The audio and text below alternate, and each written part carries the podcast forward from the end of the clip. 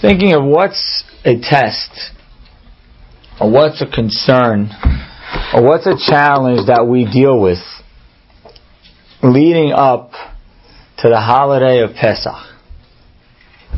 What is the challenge that we face as we get closer to that holiday? And now maybe you can give me ideas. It's hard to work, hard to shop, scheduling. I think a big challenge that we face is that many of us spend a lot of time during this month between Purim and Pesach comparing and saying, you know, where's your holiday? Where's my holiday? Where'd you shop? Here's where I shopped. What are you getting for your children? And you'll hear a friend maybe mention a store that she shopped in, and you're like, wow, you could afford that. Or maybe you'll hear from another friend a uh, where she's spending her holiday, and you say, "Oh, come on! I'm sitting here underneath the pulling in my oven and scrubbing behind the oven, and you're somewhere where it's where it's warm, where it's happy, where it's exciting."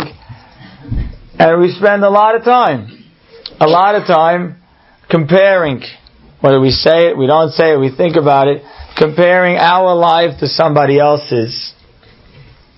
And I think that starts to become a challenge that, like I said, we face during the course of this month. So we're going to try to discuss it. The end, to some degree, deal with it. What time is our class supposed to end? Not one. I don't know. Twelve fifty. Twelve fifty. Okay. And then uh, this way I cannot keep my word. And then, okay. Pasuk in this week's parasha says.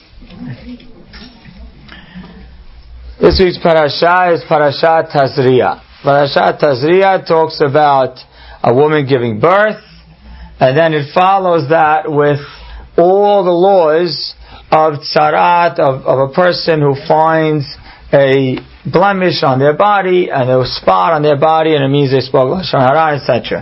And the pasuk begins when a woman gives birth to a baby. It talks about how pure, or impure she is. And Rashi says, you know, there's interesting how the Torah places this story. The Torah places this law immediately following Parashat Shemini. The end of Parashat Shemini is all about animals. So why is it that the human being comes after all the animals?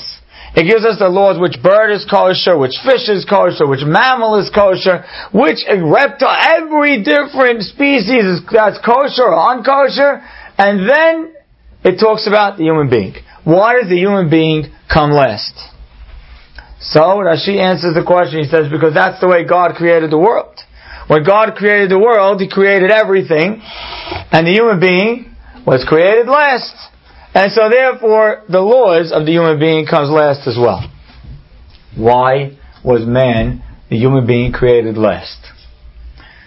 So the Midrash says like this, is that Hashem says, I created the human being last for this person, for this purpose is that a human being could be the first thing in the world, if he's great, and if he's not great, he could be the last thing in the world, the worst thing in the world. The human being could be the best and could be the worst. And so a human being that is good and holy, we say to him, you are the whole purpose of the world. Everything here was a build up to you. You are the climax. Another human being who is evil and doesn't do the right thing is going a bad path, we tell him, you, an animal was created before you. A bug came before you. You're nothing. The human being has in its hands to be go very much either way. The human being could be something that is very holy, very spiritual, very, very elevated, and could be the greatest level of any being alive. And a human being could be the worst. A human being could be on the bottom, bottom, bottom of the barrel, worse than any animal, worse than any bug. And one of those things that I believe brings us down like a rock dropping to the bottom of the sea is jealousy. Is when we start to think and start to look at other people and other people's lives and we start to allow it to bang away at our heads until it torments us, until it bothers us, until it eats at us, until we get so frustrated and so angry and so obsessed and so annoyed and just you can't think straight and we start to do things we never imagined we would have done and go, uh, say things we never imagined we would have said and stoop to levels we never imagined we would have stooped to but we're only doing it because we're so messed up over the things that we're jealous of. Someone gave me this example today. He said, you know, think about Saddam Hussein. Saddam Hussein had everything in his world that a man could want. He was powerful. I mean, he was really powerful. He owned his country. He was wealthy. He lived in tremendous glory. I mean, he had everything, and no one was bothering him. And yet, all America wanted is just to, you know, see if you have weapons, you don't have weapons. And he didn't even have them. So why didn't he just say, Fud, I'll come in, look inside, see what I have, the, the cupboard's empty, and go home. But he decided not to get into this head war with the United States of America, and you could, you can't, you could, you can't, until there he is, standing there in a bunker with a few thousand dollars in his hands, with his sons killed, getting executed. Hello, you had everything. But what happens is you start to get in that war. I need this, and you have it, and I don't have it, and I'm not letting you, and you're not letting me, and well, and you start to create yourself and turn yourself into a man-man. And the truth is, we do this to ourselves.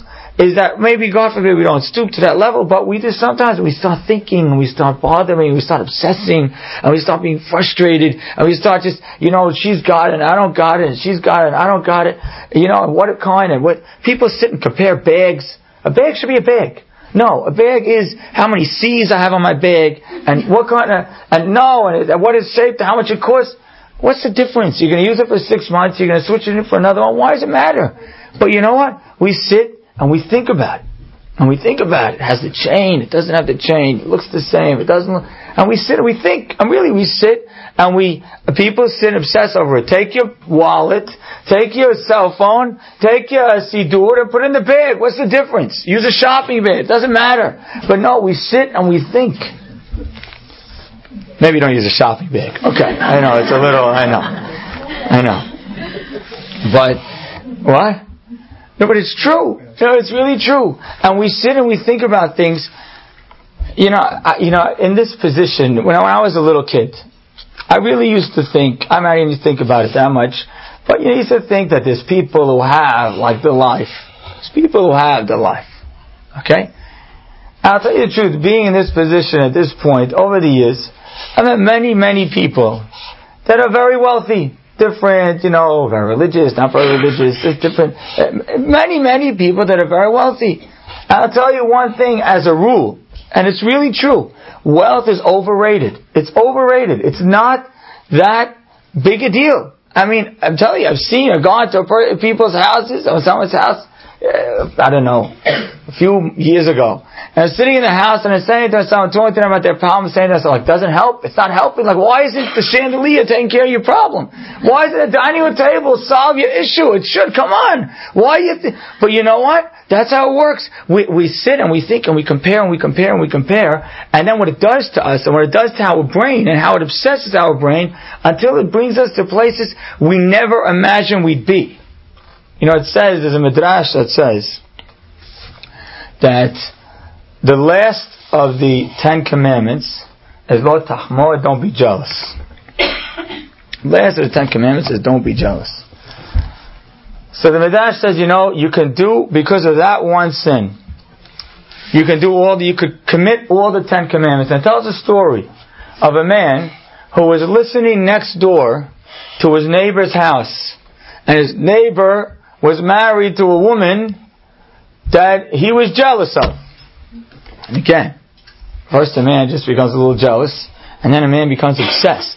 Until one night he's listening, and every night he's listening till he finally hears the husband in the next door house say he's going away on a business trip.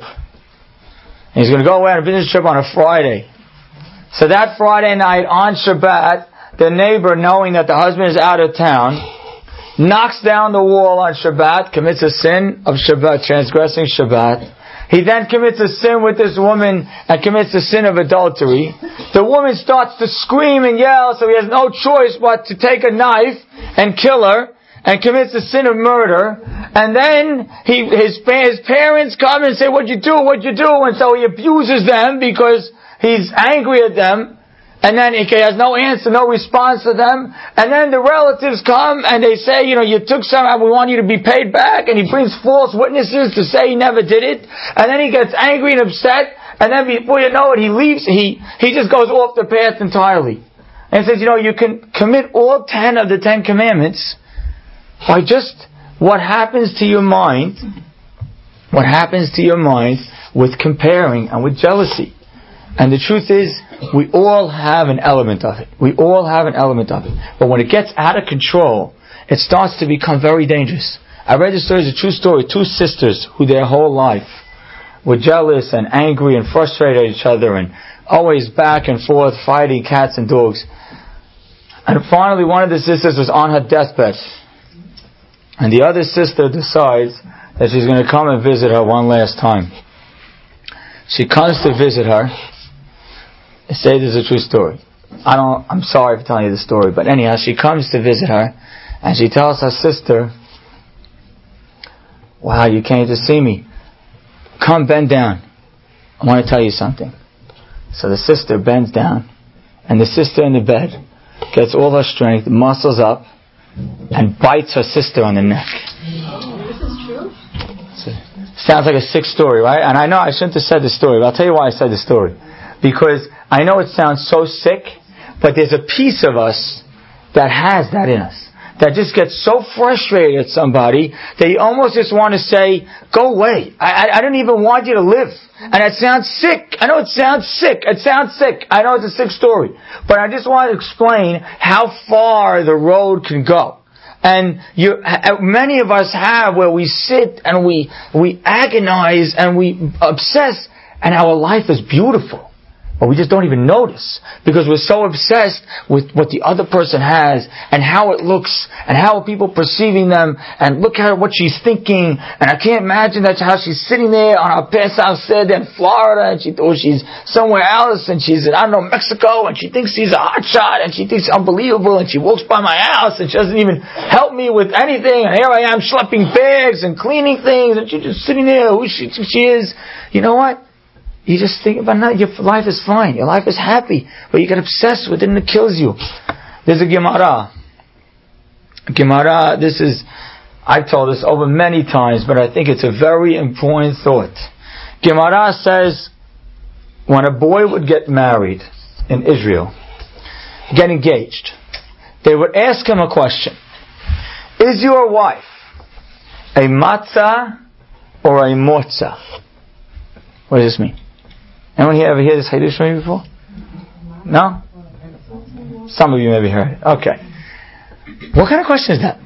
Is your wife a matzah or a motza? So the Gemara then explains the question. Gemara says matzah refers to the pasuk matzah isha, matzah tov. You found a wife, you found good. Motza refers to a pasuk. Do you want me to tell you the pasuk? Yes. You sure? You're sure? You said you said you want to hear the pasuk. Do you want me to say the pasuk?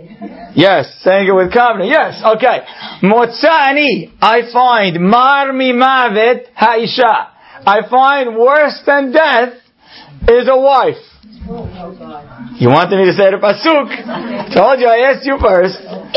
One pasuk says that it's matzah. You found a wife. You found good. Another pasuk says you find a wife it's worse than death. Which one is your wife? That's what we asked this fellow. Now let me ask you a question. What kind of ridiculous question is this? You're serious? The man just got engaged. And you're asking him, is your wife worse than death? Give him a month. Give him some time. You're serious that right away you're asking this thing? He's engaged. He's, he's excited. And you ask him, is your wife worse than death? What kind of question is this? I'm serious. It's a serious Gemara. And then the Gemara ends. Gemara talks about something else. This is a serious Gemara. When they got married with Marava, when they got married in Israel, they would ask the groom this question. Is your wife matzah or is your wife motza? We need an explanation for this, right? Good. If I told you the pasuk, there has to be a good ending, right? So let me try. So I saw a very nice explanation. You know, there's an expression that we have in the English language called um, person's like a kid in a candy store. Have you understand when I say that? Yeah. Person like a kid in a candy store. And what it's supposed to mean is the person is so happy, they're like a kid in a candy store. Right? Right? Whoever made up this expression never took a kid to a candy store. Because there's no place in the world where a kid is more miserable than in a candy store. Because it's true. What happens? You take in this little kid, he's eight years old, and you tell him, we're going to the candy store, and you can get one candy. Kid looks inside, opens up, goes in, goes for a chocolate. Then right past the chocolate, he sees some sour item. Then he sees some sweet item. Then he sees some sweet and sour item. And then he sees potato chips, and then he sees a lollipop, and a big eye gets going crazy. I know I want this and I want that. What do you do? You take the one candy, you put it in his pocket, and you get out of the store. Because as long as you're in the store, the kid's miserable. Am I right? 100% right, right? We have to outlaw this saying. It doesn't make sense. It's not true. Kid in a candy store is miserable.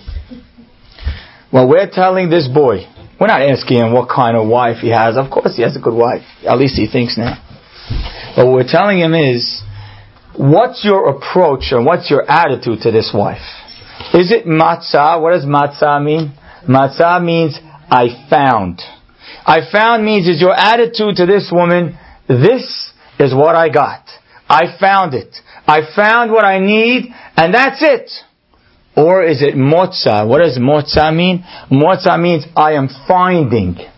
Finding means I have her now, but the search is still happening. So let me see. I have this wife, but someone else is a little more of this. Someone else a little prettier. Someone else a better cook. Someone else a better mother. If you're in the search process, and if you're still finding even after you're engaged, it's mar mi mavet, it's worse than death. And so what we're telling this boy is, is we're not asking him what the girl is. We're asking him, what's your approach to this girl? Is it you found it, you got it, it's done? Or is your approach, I'm finding? If your approach is you're finding and you're still searching and you're still comparing, we're telling you from now, it's going to be worse than death. You will be miserable. And ladies, this is true. As if you're in the comparing game, and if you're comparing children, comparing families, comparing spouses, comparing incomes, comparing houses, comparing holidays, comparing vacations. If you're in the comparing game, we can tell you from now, you're going to be miserable. Miserable. Because I once was talking to a wealthy man and realized, you know, and him and a lot of people know him, he's a wealthy guy. Like everyone knows, he's a wealthy guy. And he starts talking to me about this other wealthy person. He says, he does it this way, but I do it that way.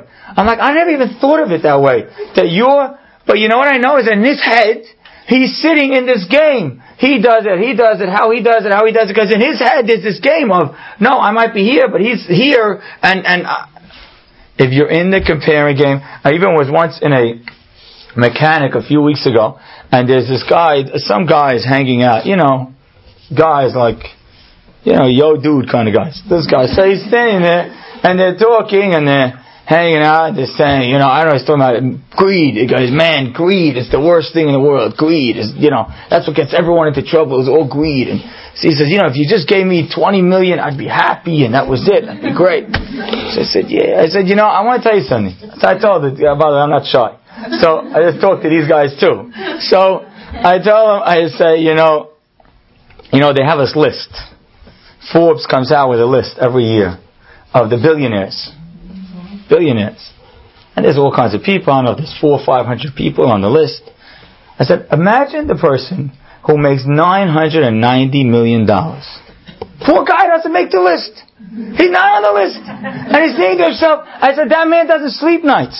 He really doesn't. He says, I don't believe it. This guy got on the list last year. He was beneath me. Now he's on top of me. I can't believe it. He was making 800 million last year. Now he's making 1.2. He jumped me on the list. He's on the list. No one even knows about me because I'm not on the list. How do I get on that list? What do I do on that list? And he obsesses. Comparing destroys. We have, many of us have beautiful lives. Beautiful, beautiful lives. And the only thing that's missing in it is the fact that she has what looks like a better life. I read a story about read a story about two women who worked together in an office, and they were both young girls, maybe in their low twenties, and one had just gotten married. Give her a name. Give me a name for her. Esther. Esther. Okay. So Esther just got married. Give me a name for the other one who's married for a year. Rachel. Rachel. Okay. so you just insulted half the room, but okay. So Esther, Esther is turns around and says, "Oh, I'm just so tired." So Rachel goes, "Really? Why are you so tired?" She says, "I don't know. You know, it just." My husband, he goes out to study at night, and then when he comes back home at 10.30, you know, we have a coffee together and we're talking and before you know it, it's 1.30, 2 o'clock in the morning. I'm just so tired. So now Rachel's thinking like, wow, she has a husband that talks to her. you know, uh, my husband goes to sleep, like gets home at 10.30, he's in bed by 10.45, I say two things to him, by the time we get to something serious, he's, he's snoring in front of me, and I, so she tries to cover up and she says, well, you know, I know my husband doesn't really do that. You see, he really wants to be on time to minyan in the morning. So he makes sure that he goes to sleep on time so he wakes up on time. So now Esther starts thinking, her husband goes to minyan in the morning.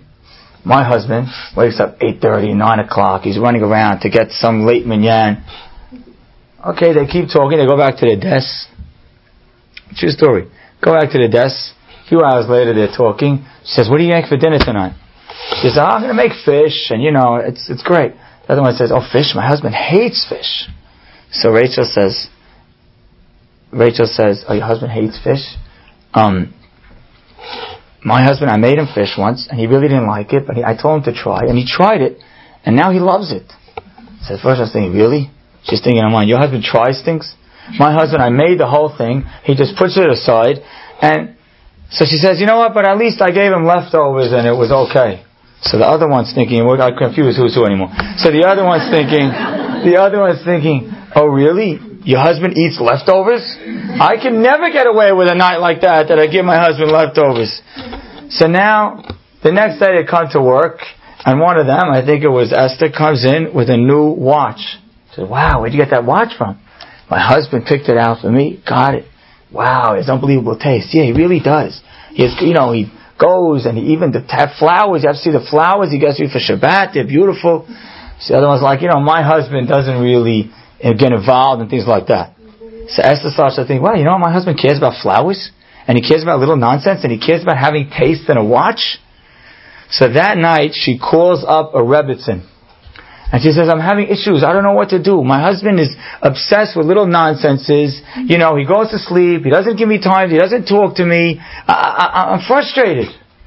Two hours later, Rebbetzin gets another phone call. I don't know what to do. My husband never gets me any gift. He talks to me all night, and he never starts talking to me, and I don't know what to do. So the Rebbetzin says to him, you know, I just heard the opposite problem. And the truth is, the story is, is funny or strange, but we, it's true because you know why? We all put on a little show, and the other person thinks, wow, that show seems good. They're putting on a show. Know, I know they're putting on a show because you also put on a show. And you also, when you tell the friend, oh yeah, how's your day, how's everything, yeah, you also only tell the details that look great.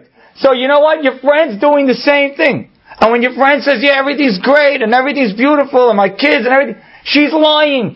Don't believe it. It's true. She's lying. Because you lie, she lies too. So don't allow yourself to obsess and compare and think in those terms. You know, Borei Olam, when Hashem revealed himself to Moshe for the first time, he said his name. What was the name that Hashem told Moshe? He told the name, he said, Eheke. He said, Eh, yeah, I am Hashem, which means Aleph Hey Yud Hey which means I will be. He said that's the name that of God. God said, this is my name. The name is I will be. We say the name of Hashem a little different. We spell the name of Hashem Yud Hey Avav and then a Hey. It's what's the difference between the way God said it and the way we spell it. They're basically the same idea, being, but what's the difference between what God said, which is you will be, and what we say, which is the name of Hashem? The answer is that God understands that this world and everything we have in front of us is nothing. And He understands that it's all about the future, and it's all about Olam Haba, and it's all about the real world, and this is all fake. And so Hashem says the truth is what will be. This here in front of you, the nonsense, the pocketbook, the holiday, the shoes, the boots, the, all those different things are zero. But we can't see that. So we say Hashem's name, which has in it He Vav which is Hoveh, which is now. Hashem is now, because all we could see is what we have right now. We can't see the future. We can't see the real world. We can't see what's really important, and what's not. We're obsessed with the present. Hashem says, I'm going to reveal myself to you. Hey, yeah, I want you to see what's happening, what's going to be. Jewish people are in Egypt right now. That's not what it's about. I'm going to take them out. And the Jewish people, you're going to live a life. You're going to have Olam Haba. You're going to have a real world. See the future. But we can't, we can't even say that word because we only see the now. We only see the present. Now there was once a father who, very wealthy man, who was on his deathbed and he took his family around him and he told them, no, no biting here. And he told them, he says, I wrote a will. I have two requests. Number, request number one is, I want you to bury me with my socks on. You know the story. And request number two is that I want you to read the will after the Shiloshim, after the month is over. So one of the sons come over and says, Dad, you know, the lawyers, you can't. He says, I don't care what the lawyers. I want you to bury me with my socks on. Anyhow, a couple of days later, he passes away. They go to Hevra Kadisha, and they make the, they tell him their father's request. They said, I'm sorry. the law is you can't be buried with socks on. I'm sorry. Can't do it. So they buried him like they bury a normal person. At the end of the month, they open up the will. And the first line of the will says, Boys, before you divide my estate, there's a lot of money in this estate. I want you to realize something. None of it comes with you. You can't even bring your socks. And that's really, really important is to see what it's really about. You know, just at the funeral. I left early to come here. So just at the funeral, and Rabbi Diamond said in his speech that this Rabbi Kassus used to say in the last few months of his life, or he actually he said it yesterday in the hospital, he was telling his son on the phone, his son was in Israel yesterday, and he told them, it's all the same, it's all the same. So Rabbi Diamond asked the kids, what does that mean? It's all the same. He says, that's what he's been saying lately, it's all the same, it's all the same. So he says, what does this mean? It's all the same. Like, he says, what he means is, is that you know, a person could live 30 years, a person could live 50 years, a person could live 60 years, a person could live 80 years, could live 100 years. It's all the same. It's really all about what you do here. And the truth is, it is all the same. We, it's all the same which bag you have, which bag you don't, what you wear. So your son has you know, your daughter has six outfits, your other daughter has four outfits, your husband makes this amount of money, your friend's husband makes that amount of money, this one lives in a house on East this, uh, and your the other one lives in a house with the double digits. You know what? It's all the same. It's all the same. Yeah, I live on East 12. It's fine. It's all the same. Okay? It's, it's, it's all the same. It's not that big a deal. It's, it's really much more about what you do with it than it, than it is about what it is that you have. And you know, like I told you when I told you about wealth being overrated, what I really recognize is, is that I've yet to meet a person that I know well that doesn't have things that really bother them. Now they come outside and they put on a nice smile and they lie to you. And they get in front of them and they have, they look great and they're dressed in some outfit that costs $3,000. So they look like, you know, dressed to kill. But I have yet to find a person who doesn't so realize that really this world is nothing. And it's really about what we have in the next world. And it's really about what we're doing with this world. Then what it is is just say, you know what? If your Pesach is a little more challenging and it's a little harder to, to clothe your children and it's harder to prepare, you know what? Hashem thinks you're going to accomplish great things this way. So use this as your opportunity to accomplish with it. say, you know what? Get down on your hands and knees and clean underneath that couch and say, Borei Olam, this is my chance to show closeness to you. This is. It is. I know it's easy for me to say. I don't do anything, but it's true. but still, it's it, it. No, really. And the same thing, you know what? For you, you know, you have a friend who just goes to the sharpest stores in the city and just shops and doesn't even think. Or maybe, you know, that's only if she's not going to Paris this year. So she goes, and and you have to go and bargain and switch and do and, you know what? It's all the same. If you really want to accomplish with it, if it's about you to say, you know what, this is my challenge and my opportunity to sacrifice to raise beautiful children. You know, when we pray to Hashem, and one more thought on addressing this, what we're talking about, is you know, we went yesterday, I took a group of boys to meet, last week we spoke about Moshe Feinstein, so we took a group of boys yesterday, like 50 boys, to go meet Reb Ruven Feinstein, which is Reb Moshe Feinstein's son. And he spoke to them, and it was Really wonderful, wonderful. It's regular mainstream boys, and they loved it. Um, so he he told them. He says, you know, my father used to feel that this is how a woman should pray. Now, I'm, this is not really the law that we hold today, but this is what his father felt. He says his father felt that a woman should say in the morning the Amidah and Pesukei de Zimra before it. And that's it. You don't even have to say Shema. Instead, say, now I'm not telling you to do this.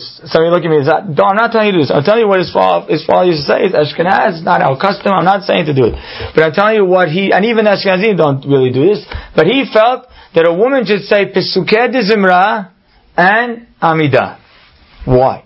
He says, you know the whole beginning in the book where we say Ashrei and all the different chapters after Ashrei and Az Yashir and all those things, he says a woman should say that. Now why? Why is that? Why does anyone have to say that? He says, why every morning do we have to wake up and tell Hashem, oh, you're great and you're great and you feed the animals and you feed everybody and we should praise you and he should praise you and she should praise you and they should praise you, the old ones, the young ones, everyone should praise you and you're great and you're great and you provide for the whole world and you're great and Hashem Moshe and we sing and you took us out of Egypt and you redeemed us and you said why do we have to say this every day? And he says, why am I telling you that women should say this over everything else? He says, the reason why we say this is like this. Let's say, let's say I needed something. Let's say I needed to um, sell a building. I have a building and I want to sell it to a customer for $40 million. Let's say I want to sell the building. And who am I going to go to to sell the building? Some fellow with 20 grand in his account is not buying my building. I have to find a person who has the 40 million to be able to buy my building for 40 million. Correct? True? He said, let's say you want to go to learn, I'll give you a woman example. He didn't give this example, but I'll give this example. Yeah, I trained my mind to think like this. So, um, let's say you need a recipe. Who are you going to? You're going to people who know how to cook and have recipes and that are, that are great cooks and great chefs. That's who you're going to. You're not going to some 12 year old girl. You're going to someone who knows. Correct? When we pray to God, there's one step before praying to Him. It's realizing that He's the one that knows. It's realizing that He's the one with the 40 million to give to you.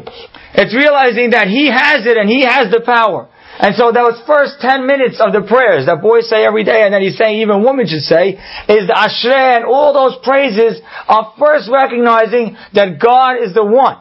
That God is the one that has everything to deliver to you. Everything you want, He has. Not him or that. When you see people are praying for five minutes, ten minutes, and cutting half their prayers, I'm talking about men now for a minute, but if you see people who cut their prayers, it's because they forgot where it comes from and they forgot who is the one. So the first thing you need to do is spend a few minutes to recognize He has it. He provides for everybody, the animals, the kids, the adults, the children. He provides everything. He took us out of Egypt. He did everything. So He's the one with the 40 million in the bank. So now He's the one to ask for a couple of million. He's the one to ask for what I need because He has it. We need to recognize that when you're sitting and comparing and you're deciding on she and is she, she has nothing. What you have is what God gave you, and everybody else is puppets. Everybody else is fake. Everybody else is just something that God put around you as background music to your life. What's only God decided what you have. And God decided to give this to you, and that's what He thinks is totally for you. What He has and she has and the other one has, this one has, and looks like and doesn't look like and sounds like is zero. It's a bunch of puppets. It's a bunch of fake things. It's not real. Borei Olam gave you what He gave you, and He understands He could provide anything for you, and like this He could give you the unbelievable, and like this He could give you this. He gave it to you.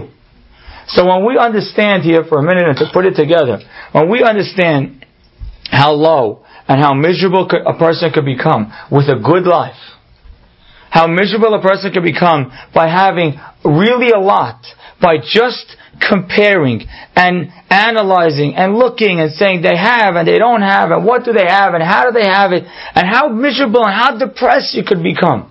I'm serious. You could really become angry and frustrated and depressed and you look at yourself and you say, you know what, thank God, it's great. But then you look next door and you say, it stinks.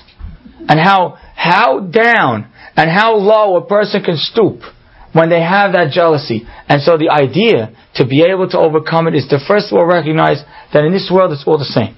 In this world, it's all nothing.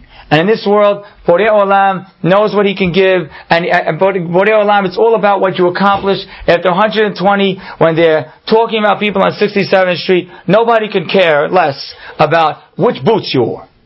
Nobody cares about the socks, the boots, the bag, or the Passover you had 20 years ago. It's nothing. It doesn't mean anything. What means something is what you've done and what you've accomplished with it. And also realize that Borei Olam is the provider of everything. The person next door didn't take one nickel from you. The person next door didn't take one, didn't do one thing to you, didn't do one thing to your family, didn't do one thing to your husband, nothing. The person next door does nothing. The person next door is a puppet. It's all in the hands of Borei Olam. I've told this many times. If someone would tell me that, you know, tomorrow morning you could not pray, I'd be angry at them.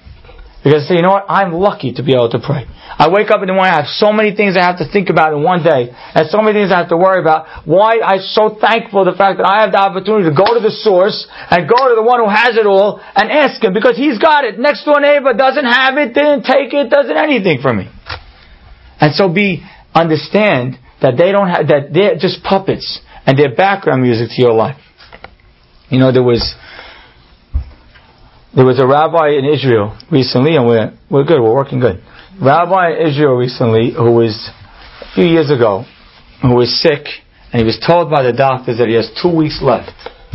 Two weeks left. So another rabbi, Rav Shach, who was the Ponevezh, the Rosh Yeshiva of the Ponevezh Yeshiva, comes in, and this first rabbi was sick, asks Rav Shach, he says, they only said there's two weeks left. What should I do with those two weeks? What would you say? What should you do with those two weeks? Give out all your money, study a lot of Torah, review everything you learned. He said, spend those two weeks working on your midot, changing your character, grow a little more. So when Hashem gives you those challenges, usually the reason why you have them is because somehow you can grow with them. Usually the reason why you have them and your neighbor doesn't is your neighbor has to grow this way and you have to grow that way. And so Borei Olam gave you the picture you need to grow the way you do. You know, we say, when a person gets married, they should be happy. One of the Sheva Berachot is Hashem should make this couple happy. Like you made the couple, your first creation happy in Gan Eden. They should be as happy as Adam and Chava were in Gan Eden. How do we know Adam and Chava were happy? Who said they were happy? Let's say in Torah they were happy. Maybe why don't you say Abraham and Sarah, Yitzchak and Rivka? Maybe they were happier. How do, why do you pick those two? How do you know that they were so happy? What? Exactly. There was no one there to compare to. And so therefore, they were sure that they had the right one. You know how they knew they had the right one? Because there was no one else to have. So they had the right one. God created him for her and her for him. So they were guaranteed to be happy. You know what? If you if you put on those blinders and you are just focused on what you have and understand this is matzah, this is what I found, this is what God gave me, this is great, then you'll be unbelievably happy. And you'll be able to enjoy, you know, think about your life compared to your grandma 20, 50 years ago. And you say, you know what, my Pesach is so unbelievable here, there, anywhere. I don't know where you are, where you're going to be, who's going to be. Your Pesach is so unbelievable. And you have so much, and you have so much enjoyment, and so many people around you, wherever you are. So maybe there's one person who does it, does it differently, or the one person that has an extra clothing, or extra money, or extra this, or extra, a little more food in the pantry, it's a little easier to shop, or you have to wait till the first of the month, or your husband lets you, oh, whatever. It's all the same. And so we have to understand this message and make sure in our mind we understand that how important this is. I don't think I told you anything very new today. But what I think I told you is to remind ourselves of those same old ideas. To remind ourselves that we have to focus our minds and not allow, allow, allow ourselves to be finders, to be kids in candy stores that are miserable. To not allow ourselves and our mind to be all over the place. To not allow ourselves to be unfocused on what we're here to accomplish. And to not allow ourselves to get ourselves depressed and frustrated and angry over nothing. Because if we're focused and we understand that God is the one who provides everything, then really in reality, it's all the same. Thank you.